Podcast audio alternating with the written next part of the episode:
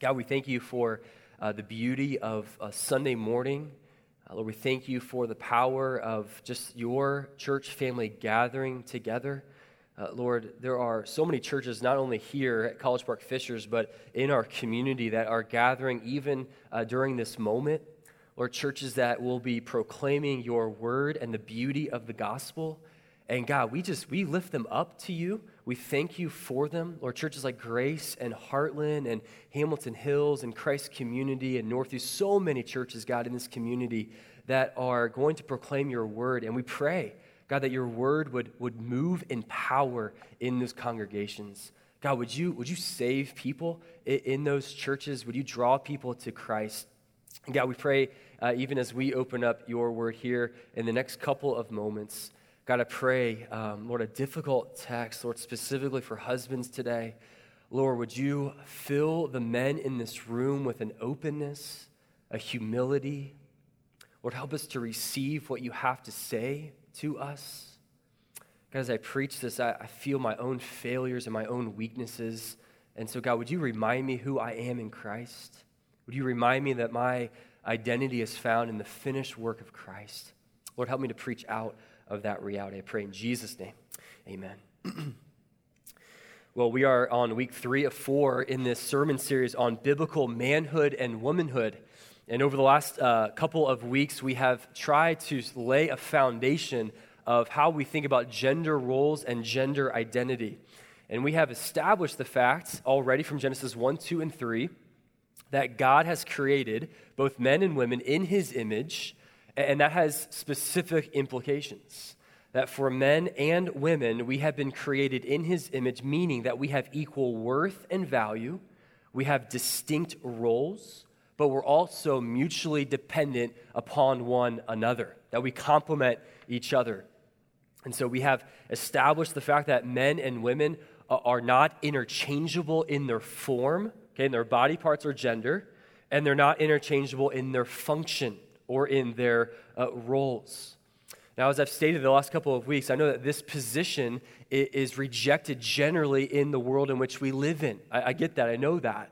But, but even within the church, in many churches, this is becoming uh, more and more unpopular. Even within Christian circles, and as I talk to, to different people in different camps within Christianity, even if people accept the fact that men and women are different, uh, many Christians aren't really sure what those differences are.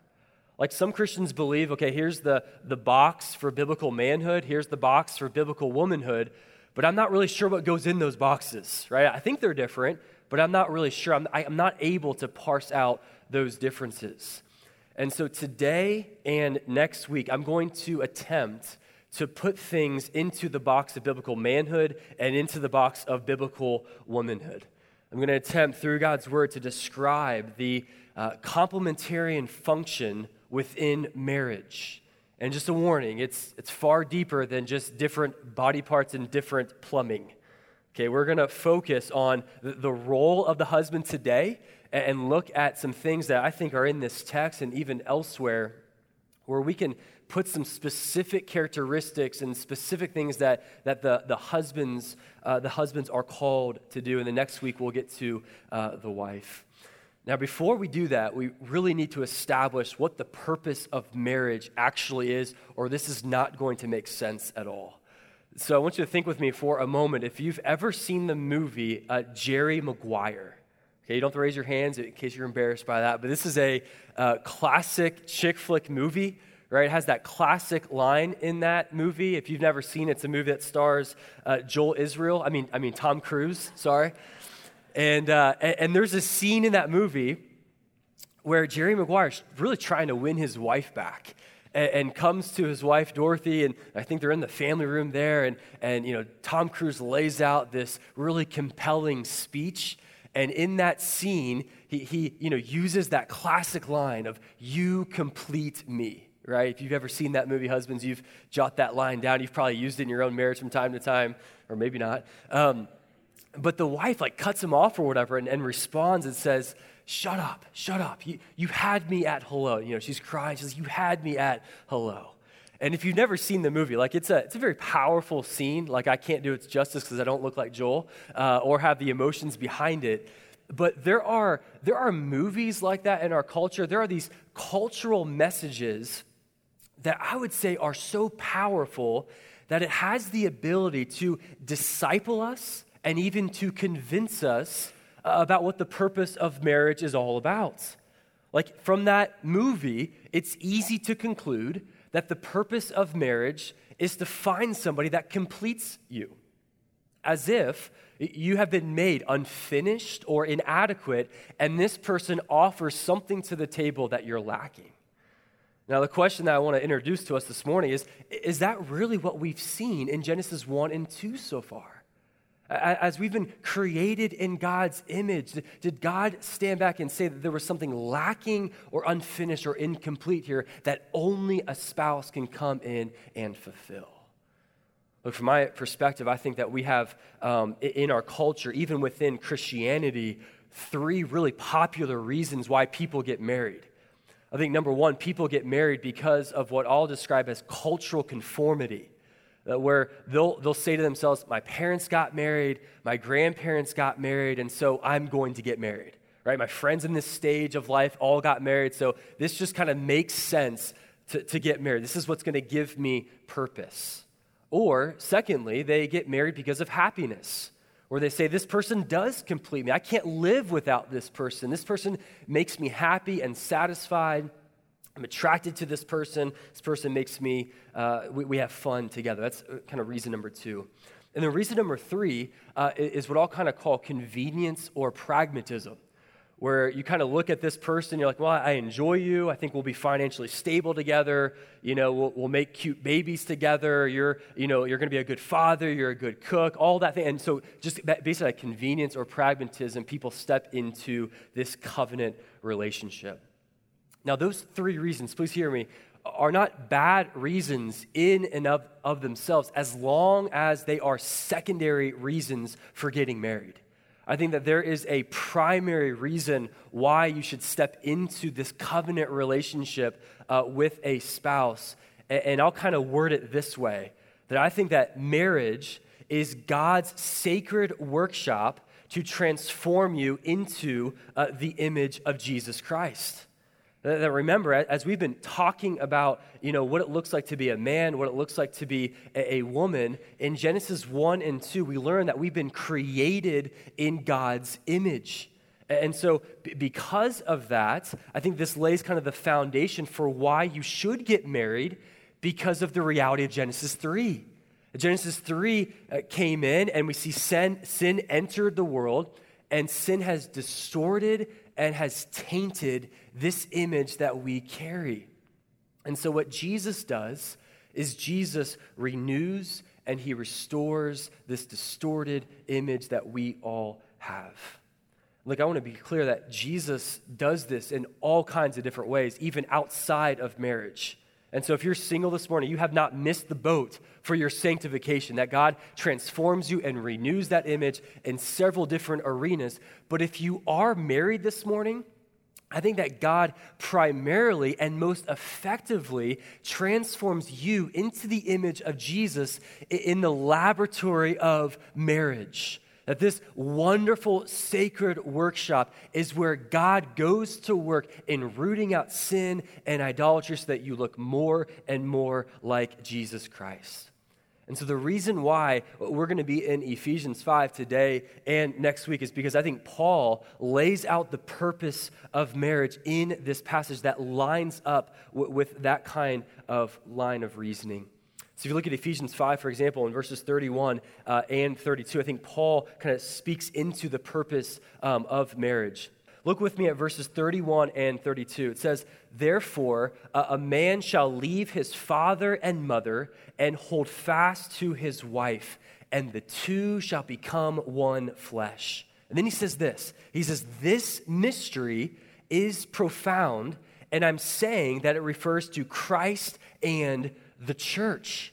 do you see it there? You see the purpose that Paul lays out for this one flesh union between these two sinners, husband and wife, leaving and cleaving. is so that they come together and they become this visible display of the gospel of Jesus Christ.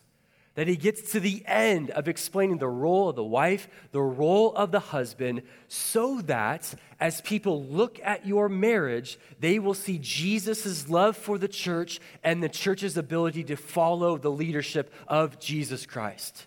That that's what Christian marriage is actually all about that it exists to reveal this mystery of God's love for his people. Now, just a question for you before we dive into the specifics today is do you view your spouse as a gift from the Lord that God will use as the primary tool in order to transform you into the image of Jesus Christ? Like, is that how you view your spouse? not as someone that you're going to make babies with and do life with and have all of these wonderful memories with, but do you view your spouse as the primary tool that God is going to use to root out the sin and the idolatry and further sanctify you and transform you into the image of Jesus? Look, this is God's agenda for marriage wants to transform you and then display you to those around you that you might be a visible icon of the gospel. Now, this is incredibly important. If you miss the purpose of marriage, when we get into the roles here, this is not going to make any sense at all. In fact, if you don't understand the purpose here, you're going to hear the specifics of the roles of leadership, submission, dying to self, following, and you're going to have a wall up. You're going to say, that doesn't make sense. That, that's not pragmatic. That's not what the culture says around me. That's not what I want to do. And, you're going to have that posture if you miss that what God wants to do is not to bring a bunch of happiness into your life through marriage, although that will come. He wants to transform you into the image of Jesus. This is his workshop. And so, with that in mind, husbands, let's get into our role uh, more specifically here and, and, jump into verses 22 uh, through 25. And over the next couple of minutes, I'm just going to lay a foundation for, uh, for, for the husbands and talk about the headship and what this actually means. So look with me at verses 22 through 25. It says, Wives, submit to your husbands as to the Lord. For the husband is the head of the wife, even as Christ is the head of the church, his body, and is himself its Savior. Now, as the church submits to Christ, so also wives should submit in everything to their husbands. Husbands, love your wives as Christ loved the church and gave himself up for her. Okay, let me just pause there for a moment. I want you to pay special attention to verse 23 for a moment. I think what Paul does in verse 23 is he grounds both the husband's role, which he'll unpack here throughout this passage, and he grounds the wife's role to submit to her husband. The reason why I know that is because verse 23 begins with the word for. So Paul is saying, Wives, submit to your husbands for or because the head or, or the, uh, the husband is the head of the wife, even as Christ is the head of the church. So he's grounding this idea of submission and then the husband's role in the idea of headship. Okay, Paul talks about the headship of the husband or the man elsewhere, like 1 Corinthians 11. And if you're familiar with that passage, you know that Paul actually grounds the headship of man in the creation account in Genesis 1 and 2. And that tells us that the headship of man is not a cultural principle. This is a timeless principle for all people and all places. But what does the headship of the husband over the wife, what does that actually mean? Right? Like that's kind of a, a strange category as we talk about the role of the husband. Well, there are two main interpretations for what male headship means. That some believe it means source, meaning that women uh, came or come from man that God first created Adam, and so logically speaking, all of the other women come from man. So it could mean source here. Others believe that headship means authority, meaning that the husband has the position and the responsibility of leadership over his wife. Now, I personally interpret headship here to mean authority because of just logical reasoning and common sense. Okay, what I mean by that is just think about what Paul is trying to say here on a very literal level. Okay, think about the head for a moment. Okay, think about the body. The head is the location of the human brain. I know you don't need an anatomy lesson here, but just go with me. This is where the brain is. This is where we make decisions. This is the control and command center for the rest of the body.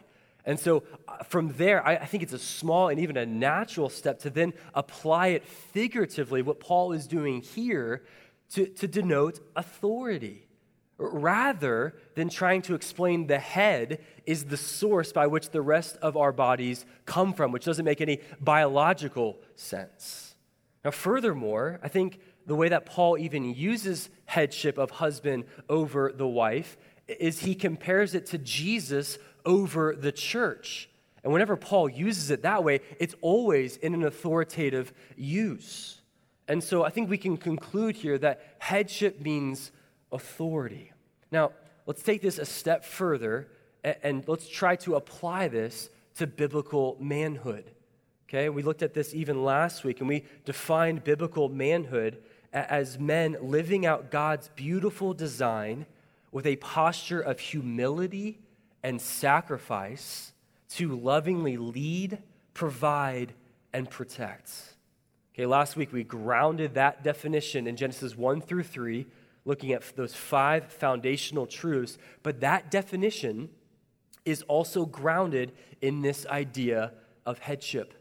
Now, it's a cute definition, it's, it's helpful, it's nice, but I want to, for the rest of our time here this morning, I want to take that a step further and I want to practically apply that to the role of the husband here. Okay, this will kind of feel like a, a job description uh, for the husband as we get into the specifics. Now, remember, we're trying to put things into the box of biblical manhood. Okay, we've got headship as kind of the foundation here. And so let's begin to put things in there. Here's uh, number one.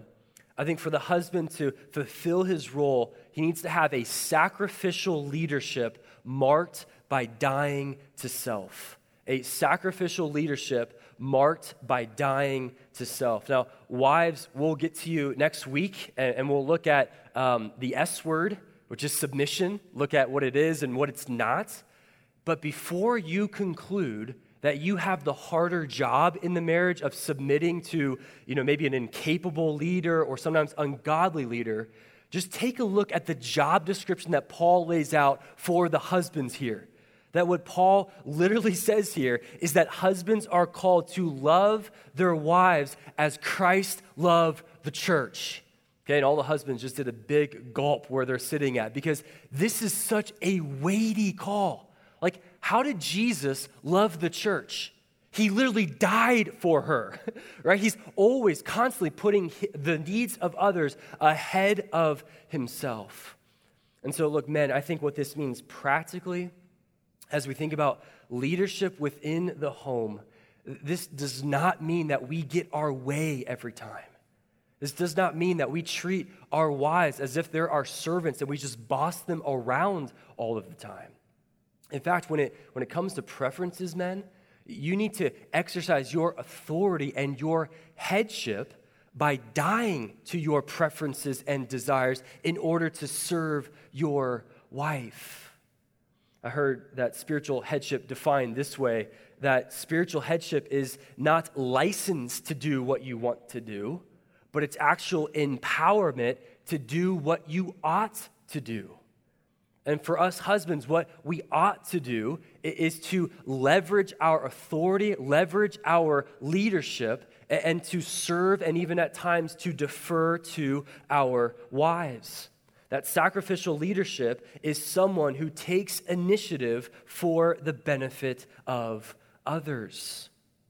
I remember trying to make sense of this uh, when I was engaged to Lindsay. And, you know, we're walking into, uh, you know, this beautiful chapter in our lives years ago called marriage. And so we went through premarital counseling.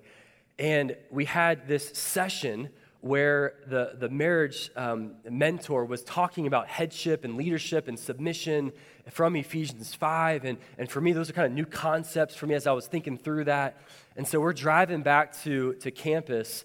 And I remember turning to Lindsay and saying, Man, that was, a, that was a pretty good session, don't you think? And she said, Yeah, yeah, you know, it's all right. And, you know, for me, I'm like, okay, there's something there. Like, there's something underneath that. Like, so I'm like, okay, I need to lead here. What does it mean to lead? And so I, I turn to her and I'm driving. I'm like, hey, I just want to ask you a question. When we get married, will you obey me? And and she and I'm you know trying to drive here and I can feel just like the heat coming, you know, her eyeballs are just staring at me. She didn't answer immediately, but then she said, no, I'm not going to obey you. I'm not your servant. And so it opened up like this huge dialogue about what does this actually look like? And, you know, over the course of our marriage, you know, we, we've had to really wrestle with what does this look like for me to lead and for her to follow? And I can tell you one thing that I've learned, this is completely free this morning, is that if you have to ask or demand your wife to follow you, that means that you're probably not leading very well. If you, husbands, are leading and loving and dying to self consistently, your wife will gladly follow where you are taking her before the Lord. remember reading again about this headship idea, and you know, it might be a new concept for you today, but C.S. Lewis was trying to describe the headship of the husband over the wife. And he said, Look, in the arena of marriage, when you think about this whole idea of headship, what this means is that the husband wears the crown. Husbands wear the crown in marriage, but that crown is not made of gold. That crown is actually made of thorns. And he was alluding to John chapter 19 when Jesus Christ wore this crown of thorns before he got crucified and died to himself. Look, husbands, the way that we carry out the spiritual leadership of our home is we put on the crown of thorns each and every day and we die to our selfish desires and our preferences for the good of our wives and for the advancement of the gospel. Like, I know in my own marriage, my own uh, relationship with Lindsay, that in most disagreements, if I'm leading well, I'm losing most of them voluntarily. And I don't even have to try that hard because she's smarter than me. But the key, I think, question that should characterize our leadership in the home is this How can I serve you? I think that's when leadership is at its best, is how can I exercise the gifts that God has given me for the betterment of my wife? Now, let's take this even a step further here. If you're tracking with me, you're trying to parse this out practically, let's think about what this looks like eh, as far as making decisions together right? This is where kind of conflict comes about in our marriages. But I think decision making is one of the best ways that husbands can demonstrate sacrificial leadership. Think about good leadership for a moment. Good, strong leadership is not the person who makes every single decision. The, the best of leaders recognize the strengths and the gifts and the resources around him or her and, and delegates and empowers wherever he or she is weak. And so that principle, I think, should be applied even in our marriage, where the husband is figuring out where is she strong, where am I weak, and how do we complement each other in order to make the best decision. However, when it comes to weighty and important decisions, okay, this isn't like what restaurant do we go out to eat after church, but these are decisions that I would describe as kind of these culture shapers of your home. Uh, when you are trying to make decisions and the husband's here and the wife is over there and you seem you can't seem to agree and there's no good third option i believe that because of the, the male headship within that marriage that the husband has the deciding vote to break the tie. And i believe that because of this mantle that we see in scripture that the husband is the head of the wife and is called to lead and to govern that marriage in a way that best honors uh, the Lord. I heard a, uh, Tony Evans, who's a, a, preacher, describe spiritual headship this way. He said that spiritual headship is God telling the woman to duck so that he can punch the man. It's pretty blunt, but like that's kind of the, the what we have uh, on us, men, as far as the responsibility and the burden here that you will have to give an account before the Lord based on the leadership of your marriage and within the home. And so, for you, as you lead your wife and make decisions. We, we want to err on the side of dying to preferences, but when they are weighty, you govern your marriage and your household the way that best honors the Lord. Like, just practically speaking, I think I can count on one hand or maybe two fingers the amount of times that I've had to use the Ephesians 5 trump card with Lindsay. Like, it just doesn't happen that often because if I'm leading well, I'm recognizing her gifts and her strengths where she's right and I'm wrong, and the very few cases where I'm right and she's wrong, and, and we kind of make decisions that way. There's a lot more I could say on this, but this is the first thing I want to put in the box of biblical manhood within, within marriage. Here's another thing I want to talk about about the role of the husband is husbands, we need to have a loving provision that leads to flourishment. A loving provision that leads to flourishment. Now, way back in the garden, we looked at this last week, but in Genesis 2, before Eve was created, we see that Adam had a job. Okay, Adam was working, right? He was tending to the garden, he was naming the animals, and he had this environment of flourishment, right? As before, then Eve was created, right? And then Eve was given to marriage with Adam. So Eve was walking into this environment where she could thrive. Now, this isn't an argument that women should never work outside the home or women shouldn't make more money than men. What I'm saying here, this principle is far deeper than that. What I'm trying to say is for husbands, the question that we have to answer is, is the environment that we're creating for our spouse. Is it an environment where they can thrive physically, emotionally, and spiritually? Is there a way where they can use their gifts, where they can flourish best? And husbands, that environment that you're creating, that is on you. Like you are called to set the vision, not called maybe to, to implement every aspect and to get in the weeds. Again, you're probably going to empower your wife to do some things, but you are setting the course you are putting things in order and you are ensuring that this environment within your marriage and in your home is one in which your spouse can flourish best. Now let's break that down a little bit. All right, let's talk about just physically, right, providing for our spouses. Husbands, I think we do this pretty well. Right, we live in a culture that, uh, that you know, husbands do this well. Our neighbors and our friends and our coworkers, even who aren't followers of Jesus, do this well providing for them, you know, with, with food, clothing, shelter, money, et cetera, et cetera. I think we do that pretty well. But look, that cannot be the bar of manhood. That cannot be the, the standard of what we say, okay, I've provided for her physically, like I'm done, I'm good. I can check out, watch TV the, the rest of the night, and the, it's all on the woman here on out, right? Like that is really the bare minimum of what biblical headship and leadership is all about. See, I think there's another aspect as, as, far, as far as we think about creating this environment of flourishment that involves an emotional component. That husbands, and we're not very good at this, but husbands, we are called to do what Paul says in verse 29 to cherish and to nourish our wives.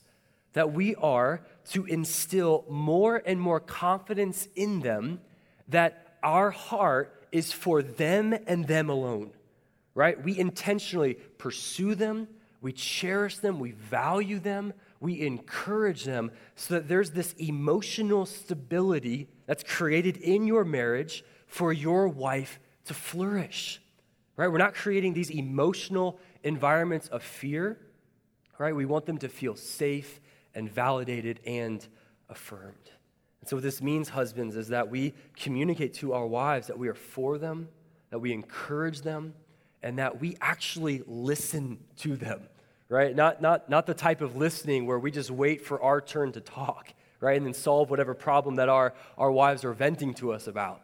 And just, just for clarity's sake, when, when your wife is you know, presenting an issue or a problem to you, most of the time, they're not actually looking for you to fix that problem, right? In most cases, our wives are probably smarter than us.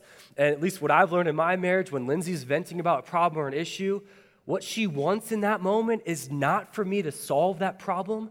What she wants is for me to listen to her in such a way that that communicates that I understand her heart, not just the problem, but her heart, and that I'm for her, and that I'm with her, and that I'm going to encourage her along the way. Look, husbands, if I could be just a little bit direct here and, and just provide a, a, an observation that you probably will agree with, I think far too often we come home from work and we are giving our wives emotional leftovers. I think when we come home, we, we tend to just kind of give them sloppy seconds. And look, I know work is demanding. I know that kids can be draining. But when you are home, you need to make it your goal to be present with your wife, engaging with her heart. That means putting down the phone, you know, stopping work, you know, turning off the TV, and being present and looking your wife in the eyes and saying, How was your day? What, what gave you joy today? What, what discouraged you today? And, and creating this environment for her to flourish, to feel that you are with her, and to feel a type of safety in that marriage. Thirdly, another, I think, way that we can apply this of creating an environment for our wives to flourish is by spiritually leading our homes. That when we think about what this actually looks like in our homes, and we, and we think about what Paul is saying here in verses 25 through 27, I think men are responsible for the spiritual climate of the home. That as we kind of come around our wives and our children and we pour into them spiritually, that I think is what it means to wash our wives with the word of God for their growth. Now, does this mean that we open up the Bible every day and we parse out the Greek and the Hebrew? Like, no. Like, this doesn't mean that you whip out your dissertation on your eschatological views on pre mill, post mill, and amill with your family at dinner time. That's not what this means. But what this means at the bare minimum is that you do open up the Word of God every day that you demonstrate before your wife and before your kids a type of relationship with the Lord where they look at that and they say, I want that. Daddy prays to the Lord in such a way that it's contagious and that it's impacting my soul. That your wife should look at the way that you're in the Word and the way that you desperately pray to the Lord, and your wife should say, Man, I want that kind of intimacy that He has. Look, husbands, I know this might be the weakest maybe in, in, our, in our marriages of, of how do we lead and how do we navigate this, especially if you didn't have a father who modeled this great for you. But let me just ask you a, a couple of questions just to kind of guide what to do and what should be kind of your priority as you think about spiritually leading. Here's, here's question number one Does your wife and kids see you dependent on the word and prayer? Look, you know this better than I do. Things are better caught than taught, especially in the home. And so, for, for us to spiritually lead, like your kids in your life, they need to see you model a dependency upon the Word of God and prayer where they conclude, man, a non negotiable high priority for daddy is to spend time with God. Not just to watch the Colts game, but to be in the Word and praying every single day. Secondly, another helpful question I think to guide this is do you model consistent repentance with your wife and kids? Look, spiritual leadership, please don't hear me say this this morning. Spiritual leadership is not about being perfect, right? None of us are perfect. We are all in process as we think about this. But what spiritual leadership is all about is it is modeling your need for grace in front of your wife and your kids. It is taking the unlimited grace of God and showing them how to connect that to your own soul. Right? And that's a lot of times has to be modeled before we actually learn what that looks like. Like your kids need to see you own your sin, ask for forgiveness for, for fear that they think that grace to receive is just swiping the grace card. Right? I think that's so many issues within our youth is because they haven't seen daddy model a, a genuine, humble, broken repentance before the Lord.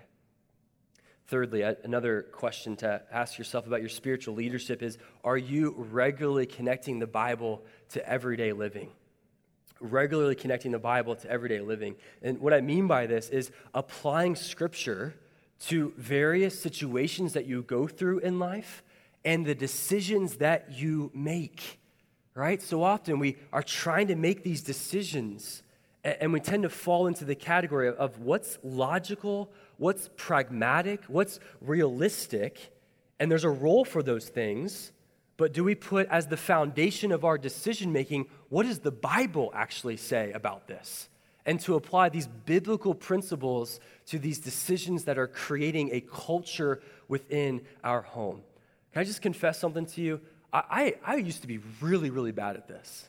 Like in my marriage, you know, I don't know if it's because I've been in seminary or being a pastor. Man, I would just come home and just preach at Lindsay and, just and feel like that's what it means to spiritually lead. Here's my five minute monologue here, and we're just going to set things in order here. And I had, a, had, I had a, a, mentor, as I was kind of explaining what this looks like, look me in the eye and say, Chris, you just need to shut up at home. You need to shut up and listen to your wife and model obedience of what the Word of God actually says and allow the, the, the Spirit of God to use that in your spiritual leadership. And so much more I could say uh, about this, but in summary, here, husbands are called to carry the burden of responsibility for the flourishment of the home. Thirdly, another thing I'm going to drop in the box here is that husbands, we need to have a, a humble pursuit of our wives shaped by an intimate knowledge of her. There's a verse in Scripture that I love and that I strongly dislike. It's 1 Peter 3 7, and it's one of the most challenging verses for me as a husband. It says, Likewise, husbands, live with your wives in an understanding way, showing honor to the woman as the weaker vessel, since they are heirs with you of the grace of life so that your prayers may not be hindered. What I think this verse means here for us practically, husbands, is that we are called to be lifelong students of our wives, that we are to live with a kind of knowledge and awareness of how our, our wives are wired, about their strengths and their weaknesses. And because of that knowledge, it directly impacts how we live and how we lead them. I was thinking about how to explain this, you know, just even applying this word, this verse to the workplace can kind of make sense for us as husbands. Like when you're trying to think about how do I live with my boss in an understanding way, like for us husbands, that comes a lot more, that comes naturally for us to think about, okay, I'm going to put the time and the energy and the intentionality in figuring out what pleases my boss, and then I'm just going to throw myself into that right? And I know many of you, many of you are, are, are very successful in your careers because you live with your boss in an understanding way and you're flourishing in the workplace. And my question for you today is Are you putting forth the same amount of time, energy, and intentionality pursuing your wife? Figuring out what pleases them and throwing yourself into that.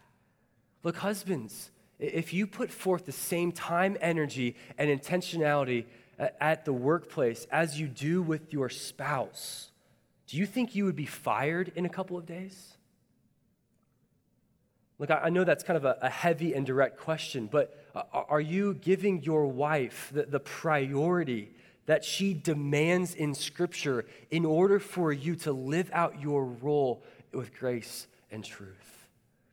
Look, so many of us husbands, we do so well in the workplace, and then we come home and, and we tend to kind of turn it off and, and not be all in for our spouse. And we need to be lifelong students of our wives, pursuing them with all that we are. Let me get a little bit more specific with this, just to be more helpful. Let me give you a couple of areas to study your wife and to grow in this knowledge and this understanding. Here's number one study your wife by knowing her spiritual shape. Right? This takes observing her. This takes asking specific questions about her relationship with the Lord so that you have a constant awareness of her spiritual temperature. Husbands, you need to know uh, is this a time in which I need to encourage my wife, or is this a time where I need to exhort her? Is she in a place where she's not applying the word to specific temptations? Do I need to lean into that right now? Husbands, you need to know her prayer life, what she's reading in the Word, in a way to best connect with her spiritually. Secondly, I think another area to study our wives in is by knowing her emotional condition, to pursue her heart, to know her burdens, to know her joys, to know if her love tank needs to be filled up and, and how. We need to know uh, our wives' fears and anxieties and insecurities and, and their friendships and these influences from the world that are shaping her, and then enter into that space and be present. Like, one of the most practical ways to be able to connect with our wives spiritually and emotionally is just through consistent date nights. And I know that sounds so basic and simple, but when you have kids, it gets really hard and you feel exhausted like, man, like I just want to sit here and, and do nothing. I, I don't really want to have a deep heart level conversation. But look, our, our marriages need it. We need an unhurried, undistracted, heart level conversation. And those date nights outside the home tend to be where that happens. And then, thirdly, here, and I'll close with this, is that you need to study your wife by knowing how to best connect and communicate with her. This, again, this is hard. This is hard for me. It's not just knowing what to say, but knowing how to say it and when to say it. Right? It's knowing your wife well enough to know what kind of posture, what kind of tone do I need right here where she can receive what I have to say. Husbands, you got to be committed to conflict resolution in a way that, that mirrors what biblical manhood is all about, not what it means to be a boy right? You need to practice the, the principles of fighting fair and, and deferring and loving and serving your wife. One of my mentors gave me su- such great advice years ago that when you're having a, a healthy marital discussion with your spouse, to just stop and ask them, babe, I'm hearing you say this, and this is what's burdening your heart right now. Is that accurate? And just stopping and just trying to get aligned on the same page and not assuming that you're right and she's wrong.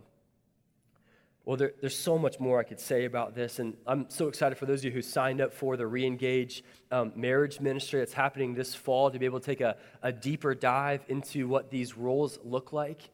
But, husbands, I just want you to know that your calling to be a godly husband has to be your highest priority.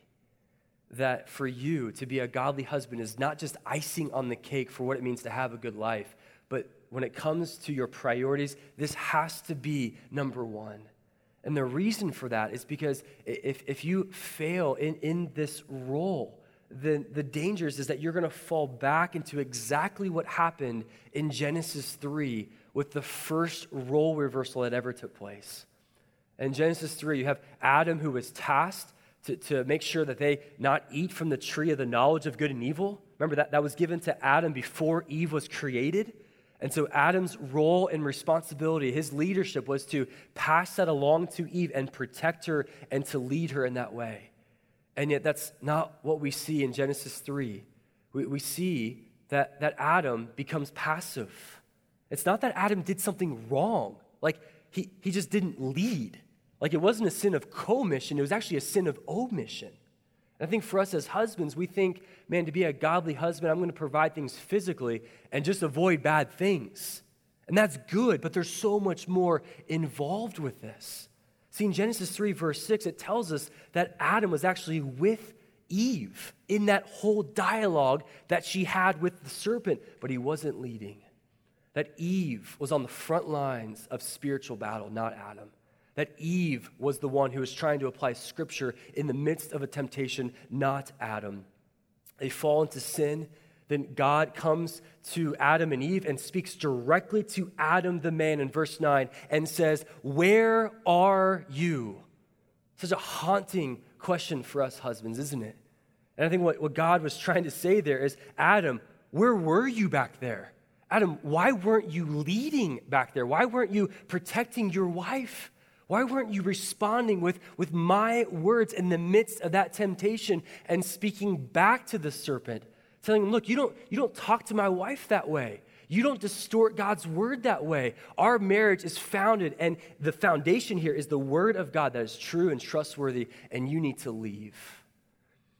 Look, husbands, we got these two dangers that we're trying to avoid being selfishly passive and being sinfully aggressive right? We can tend to just, you know, sit back and let our wives do the leading, or we tend to be overly oppressive and sometimes abusive. And what God is calling us to is biblical manhood.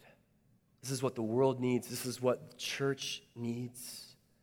So, husbands, I don't know if you're here today and if you can hear the Lord asking you that question of where are you? Where are you in your leadership, in your home, and in your marriage? Because look, we, we cannot overemphasize the importance and the influence of a godly husband and father. Look, just statistically speaking, if the child is the first person to come to faith in Christ in a family, only 3%, uh, the 3, 3% chance of the rest of the family coming to faith in Jesus. If the wife is the first to come as a believer, then there's only a 17% of the rest of the family coming to faith in Jesus. But for the husband, for the father, there's a 90% chance of the rest of the family coming to faith in Jesus if he is the first. So, husbands, let me encourage you as we close. Don't allow anything to belittle the God given influence that you have in your home, in your marriage, and in this world. Don't let the enemy, don't let your insecurities, your past failures, don't allow being intimidated by your wife because she might be smarter or knows more scripture than you to rob you of your impact to lead your home that can literally change the world. Husbands, let me also encourage you with this fact.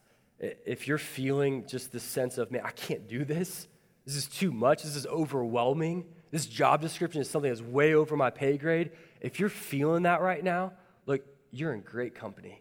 That is exactly where I think God wants you to be, to not rely on your self sufficiency and your pride, but to come face to face with your weaknesses and your failures. So that creates a type of desperation for God and His grace in your life.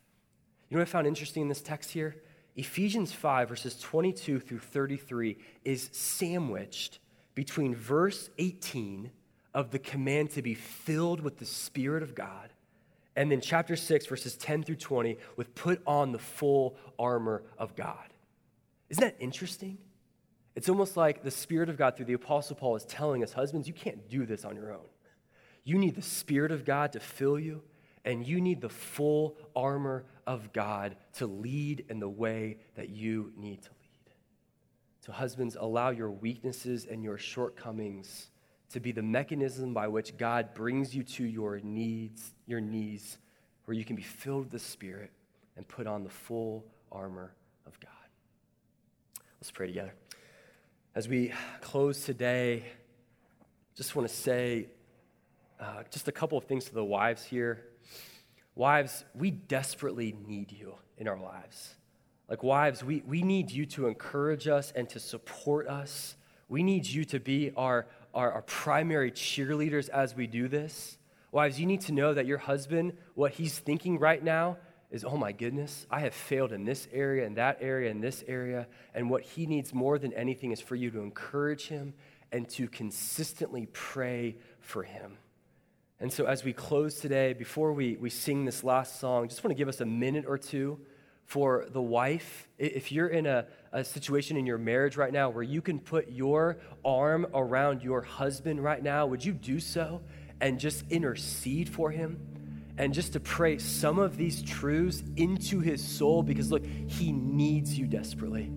And so let's just do that over the next couple of minutes. Just wives praying over for the husband. If you're here and you're, you're single, you don't have a husband, would you pray for the men in this room to be the type of men that we desperately need in this church, in this world? Oh God, that is our prayer for the men in this room that we would take off our own weak and inadequate armor and that we would put on your armor and stand firm in your might. God, would you remind us that we are in a spiritual battle with a real enemy who wants to take us down, and he wants to start with the marriages and with the husbands. So, God, we pray that you'd help the husbands to fight every day, to engage in this battle. And, God, where we fail, would you give us grace and humility to repent and to get back up again? We pray for that to happen in our marriages so the gospel might be displayed. We pray this in Jesus' name.